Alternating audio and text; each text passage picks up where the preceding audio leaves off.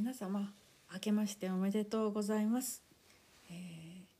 ほんとこんな拙いポッドキャストあの聞いてくださいましてどうもありがとうございます。今年も引き続きあのアラカンの福友が、えーいろんな失敗の話ですとか、まあ、日常の些細なことをつぶやいていきたいと思いますのでどうぞよろしくお願いいたします。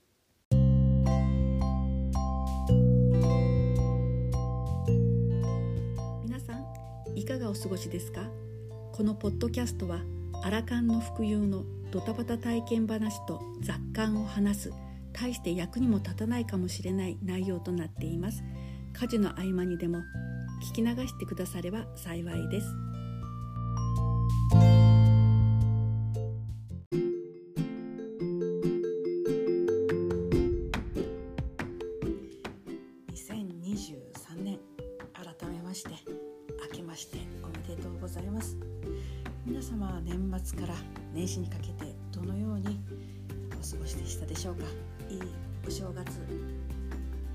ましたでしょうか？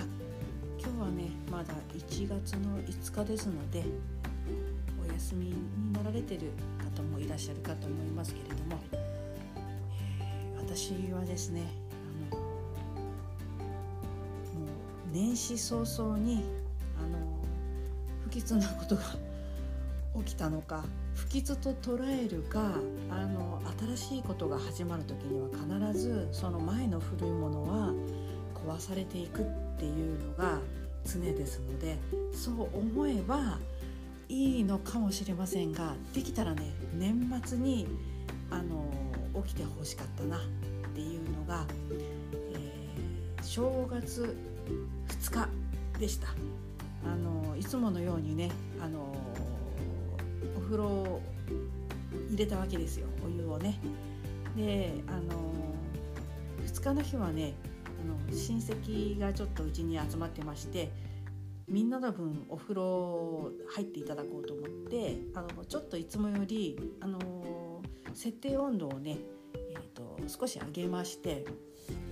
お湯がちょっと冷えてもいいような感じであの40ね日頃42度冬は2度ぐらいにしてる423度にしてるのを44度ぐらいにちょっと上げて厚めに入れたつもりだったんですよ。であのーみんなね話で盛り上がってたんでまあ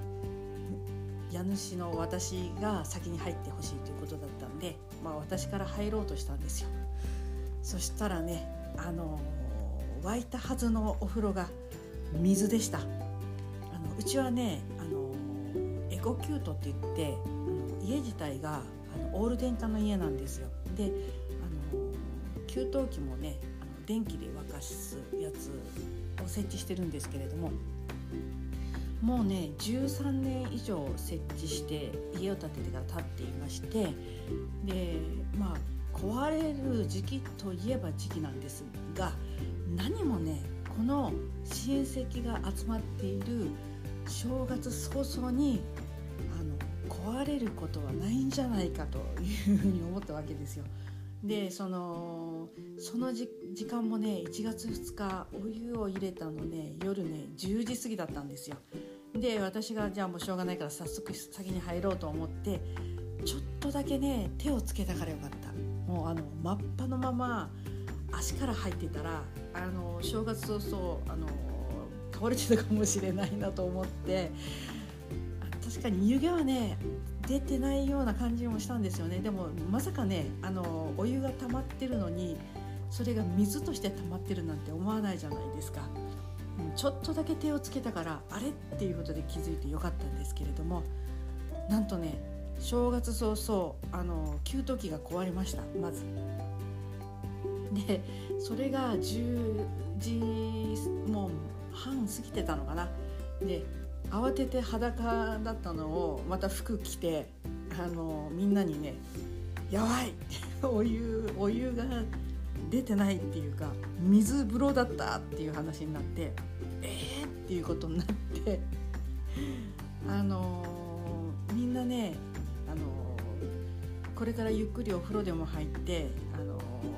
温まって寝ようかっていう時間帯だったんでお風呂入れない正月早々っていう話になってあのもうどうするどうするってことになってねあの急遽あのうちに来てたあの兄弟に兄がいるんですけど兄がねあの検索をかけましてまあ車で行けばまあまああの30分以内のところに銭湯っていうのかなあの入浴施設温泉のかけ流しであの日帰りで楽しめるようなところでそしてえっ、ー、とね夜中の1時までやっているところを見つけましてこれに行くしかないっていうところことになってもう座って感じですよ。もうバッタバタいきなり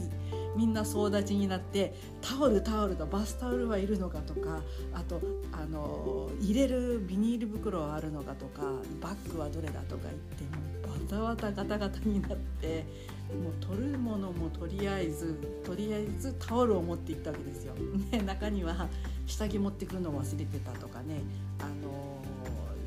化粧水つける化粧とかそういうのを何にも持ってこなかったとか一瞬ねあの大騒動になりました。1月2日の夜10時半過ぎ。でみんなで車で行ったんですけどなんとね10時半過ぎとかお正月2日でそんな銭湯もそんなに、まあ、銭湯というかね入浴施設なんですけどにぎわってるとか思わなかったんですけどもうね満杯。10時半過ぎ11時ですよ。であのしかもねお正月三が日もうお正月料金なんですよ。で日頃がね800円ぐらいでやっぱそれはそれなりのお金みたいなんですがあのサウナ施設とか露天風呂もありましてね、まあ、あの全国にそういうあの温泉施設って多いですよね。でお正月料金がね1100いくらなんですよねあのちょっと高めなんですよでそれで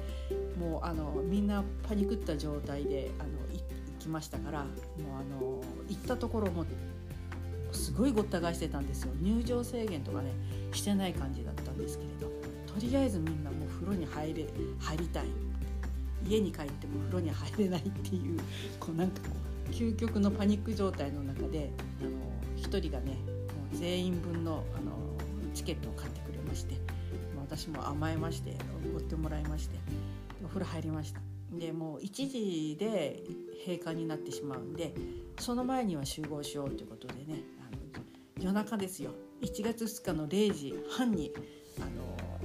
みんなが集まっている休憩どころっていうんですかね。そこで集合みたいな感じにはなったんですよ。そしたらね女湯まあ男湯も多かったとは思いますけど女湯ねもうパンパンです。あ芋の洗いのように人がいるのとあと感染防止策でその露天風呂へにに行くのにあの一つの扉じゃなくって内湯も全部その何ですかねあの冊子のようなあの感じで扉を開けられるようになってるんですよ。であの扉が何枚もあのあってそこを全てこう半分が空いてる状態でもうその温度差によってね湯気がすっごい状態になってもくもくしてるんですよ。で自分の足元も見えないぐらいもうあの湯気が出てまして。で温泉の内湯と洗い場とあとねあのなんだっけ北欧タイプにあるあのサウナがあったんですよ。お湯をジャーってかけるようなやつ。でそれがねあのすっごい気持ちよくって。もうすごい体も冷えてたんであの一旦ねサウナに入るとあのなかなか出てこられなくってあの体が温まるまで何回か出たり入ったりしてたんですよ。でそうするうちにもう1時近くになっちゃうと思ってあのそれでもね入浴している人たちもねまあ若い人たちが多いこんなに若い人たちが多いのかと思って温泉ってなんかわりかし年配の人が集まるイメージだったんだけどこの日帰り入浴のあの入浴施設はねすごい若者が多くて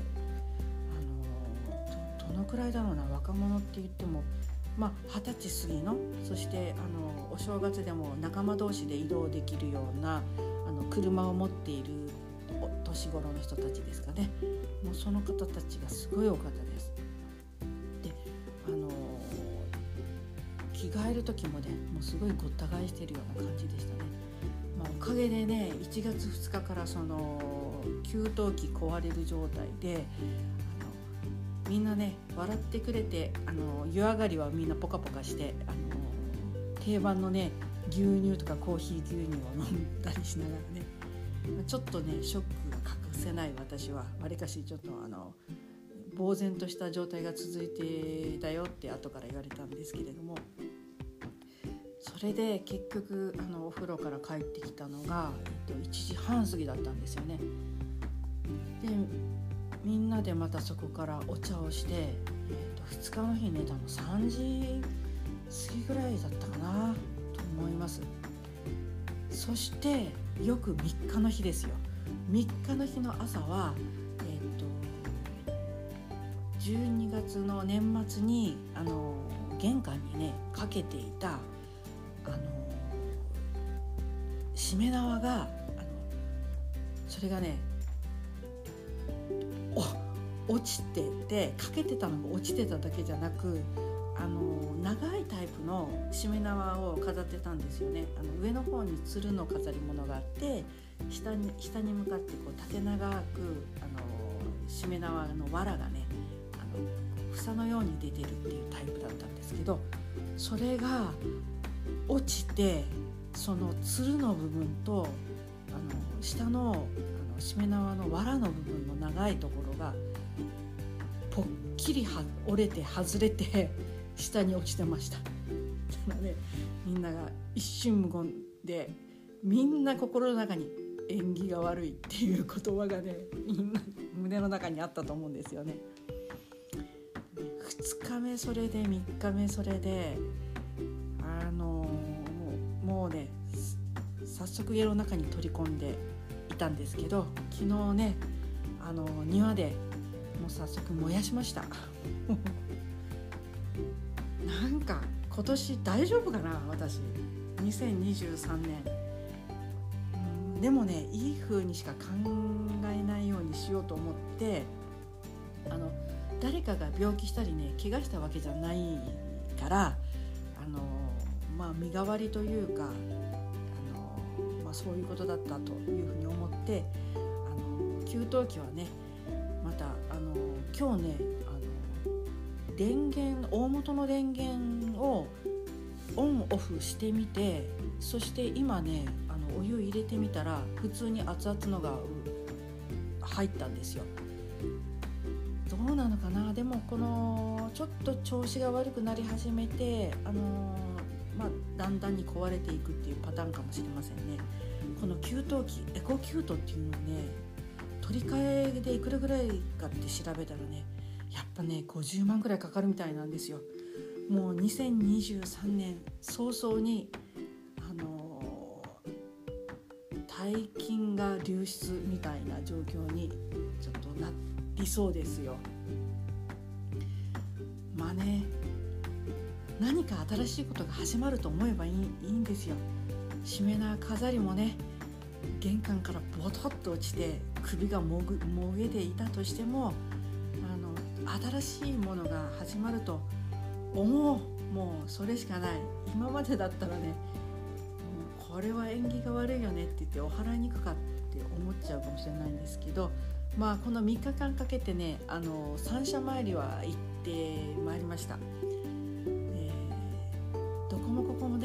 ぱ多いですよね。もう人人人人で。あの今日ね、えー、5日みんな親戚ももうそれぞれのあの自宅に戻っていきましたのでまた静かな毎日が始まるかなと思いましたらね今ね母から電話がかかってきまして何だろうと思いましたらね毎朝新聞でねあの脳トレのあの問題がどうも載ってくるらしいんですよ。で私は新聞取ってないんですが高齢の母はねもうあのちゃんと新聞を取ってましてその西日本新聞っていうあの地方紙に脳トレの問題が出てくるみたいなんですよ。前回私ね脳トレ88歳叩き出してますからねあの毎日毎日ねいろんな脳トレをやってる母の方が84歳なんですけどね今年もう母の方が絶対頭の回転いいと思うんですよね。で今回なんかことわざをその文字がバラバラになってるからそれがどういう風なことわざなのか教えてほしいってあの電話かかってきたんですよ。もうね私母がわからないのは私もやっぱ分かんないですよ。でちょっとねあの読み上げるのでこれがね何のことわざになるかちょっと考えてみてください。いきますよ。全部でね34567891011121文字を並べ替えるんですよ。いきますよ、えー、メモの準備をしてくださいね。これが何のことわざになるかっていうのを言いますよ。用意できましたか？いきますよ。まず第1の文字が「か」です。次が「る」その次が「が」そして「る」それから「か」「お」「れ」「に」でじ小さいや。でが。こういうふうに母は言ったわけなんですよ。でも私にこれが何のことわざか想像するようなあのもう知識も能力もないなと思ってパソコン検索したんですよね。あのヒントをね言ってたんですよね。これから起こることは予想できないっていうヒントらしいんですよ。であのパソコンでね文字をバラバラにして調べるっていうのがあの検索がねできるんですよね。そしてあのアトランダムっていうか適当にね全部文字の並び替えをやってくれるんですがかといってねそれをことわざで教えてはくれないんですよね。でその中からあの虹で虹っていう言葉かなと思って虹っていう言葉とこれから起こることは予想できないっていうので検索したんですがとなかったんですよね。そしてあのまあ素直に「G」と小さい「や」で「じゃ」蛇ですね蛇で検索したらすぐ出てきましたがあの母が言った「レ」っていう言葉が入ってないんですよね。多分でも母の言い間違いだったかもしれません。で答えなんですが何だと思いますか？これはあの言いますね。鬼が出るか蛇が出るかなんですよでもそこに「で」は入ってないんですよねでまあ多分そういうことだろうなと言い間違えたんだろうなと思って今母にあの「そうなんじゃないの?」ってあの書いたら「さすが!」って返事が来たんですけれど多分問題自体も多分母がちょっと間違えてるかもしれませんね。ただねき一昨日から起こっているこのなんかこう壊れたりとかしめ縄があのいきなり玄関から今まではそんなことになったこともないのに 落ちて首から取れるってまさにこれから起こることはもう予想できないっていうところでお後がよろしいんじゃないでしょうかね。今年はねこれから起こることは予想できない。そしてワクワクっていう気持ちを添えてあのこの1年過ごしていきたいと思います。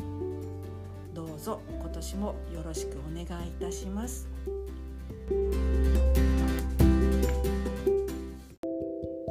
はい。今日の話はいかがでしたか？人生いろいろあるけれど困難にぶつかってもそれをひっくるめて楽しんで幸せになっていきましょう。それでは飛んだお耳汚し失礼いたしました。次回またお会いしましょう。さよなら。